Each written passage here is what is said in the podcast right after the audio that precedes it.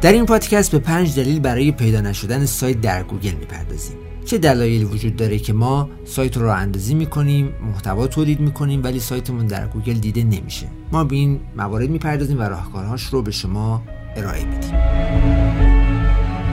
اولین مورد این که شما وبسایتتون رو تازه راه اندازی کردید و گوگل هم از اون سایت شما هیچ اطلاعی نداره.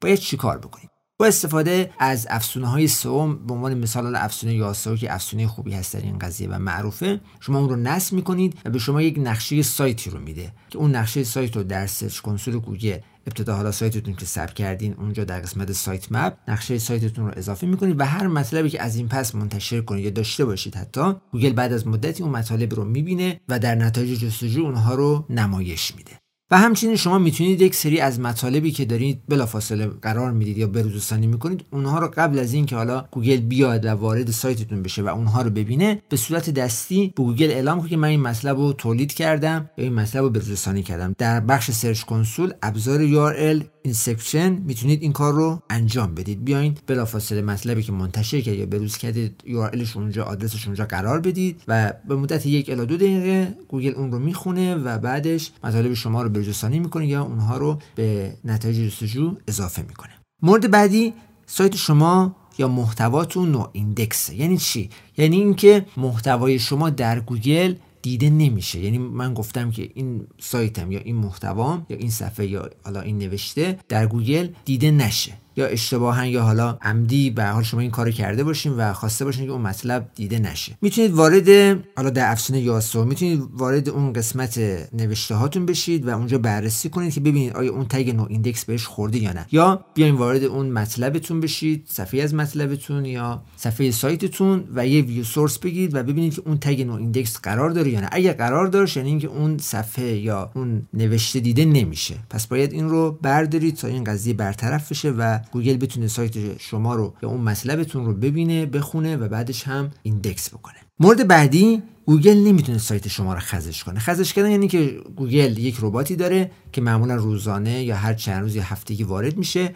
محتوای شما رو بررسی می‌کنه و می‌بینه. قسمت های مختلف رو میره قسمت موضوعات میره قسمت برچسب ها میره. خود محتواهاتون رو چک می‌کنه. همه قسمت ها رو بررسی می‌کنه. احتمال داره شما این قضیه رو انجام ندیده باشید که حالا اگر از وردپرس استفاده می‌کنید در قسمت تنظیمات خواندن نمایش در موتورهای جستجو اونجا شما اون تیک رو اگر گذاشته باشید یعنی که به گوگل اعلام کردید که این محتوای من رو نخون این وبسایت من رو نبین و هیچ اتفاقی نیفته کلا توی نتایج جستجو برای وبسایت من. اصلا وبسایت من انگار که وجود نداره. این تیک رو شما بزنید این اتفاق میفته و اگر می‌خواین که محتواتون و وبسایتتون دیده بشه بعد این تیک رو برداره که گوگل اجازه داشته باشه که وارد سایتتون بشه و اون رو بخونه. مورد بعدی این هستش که محتوا برای کاربران نیست برای گوگله این هم خیلی مهمه. خیلی جا هم شنیدید. گفتن اگه محتوایی تولید می‌کنید برای کاربرانتون تولید کنید برای مخاطبینتون تولید کنید نه برای گوگل. یه مطلبی بنویسید که برای کاربرتون هستش. مطلب جذاب مفید کاربردی آموزشی رفع مشکل رفع خطا و خیلی مسائل دیگه. اون رو برای کاربر بنویسید. ابتدا برای کاربر باشه و یک سری مسائل فنی کلمات کلیدی و یک سری خطاهایی که به شما افزونه Yoast SEO داره میده اونها رو در قدم بعدی قرار بدید. ابتدا یک مطلب خوب بنویسید. مطمئن بشید این مطلب من یه مطلب خوبه مطلب مناسبه مطلبی که کاربردی مفیده. این کار انجام بدید و سپس بپردازید به مسائل و جزئیات فنی و مواردی که باید تو سئو انجام بدین. این هم مد نظرتون داشته باشین. به عنوان مثال چرا استفاده از افسونه یاسو مهمه؟ این برای کاربر می‌تونه جذاب و مفید باشه. چرا ما باید از افسونه یاسو استفاده کنم؟ در قالب یک محتوای خوب می‌تونید این رو ارائه بدید و کاربر هم براش این جذابه و گوگل هم می‌بینه که شما این قضیه رو کار کردید و کاربرای زیادی به این مطلب رسیدن و از این مطلب استفاده کردن. پس به شما امتیاز و ارزش بیشتری رو میده. مورد بعدی این هستش که محتوای شما backlink با کیفیت معتبر نداره.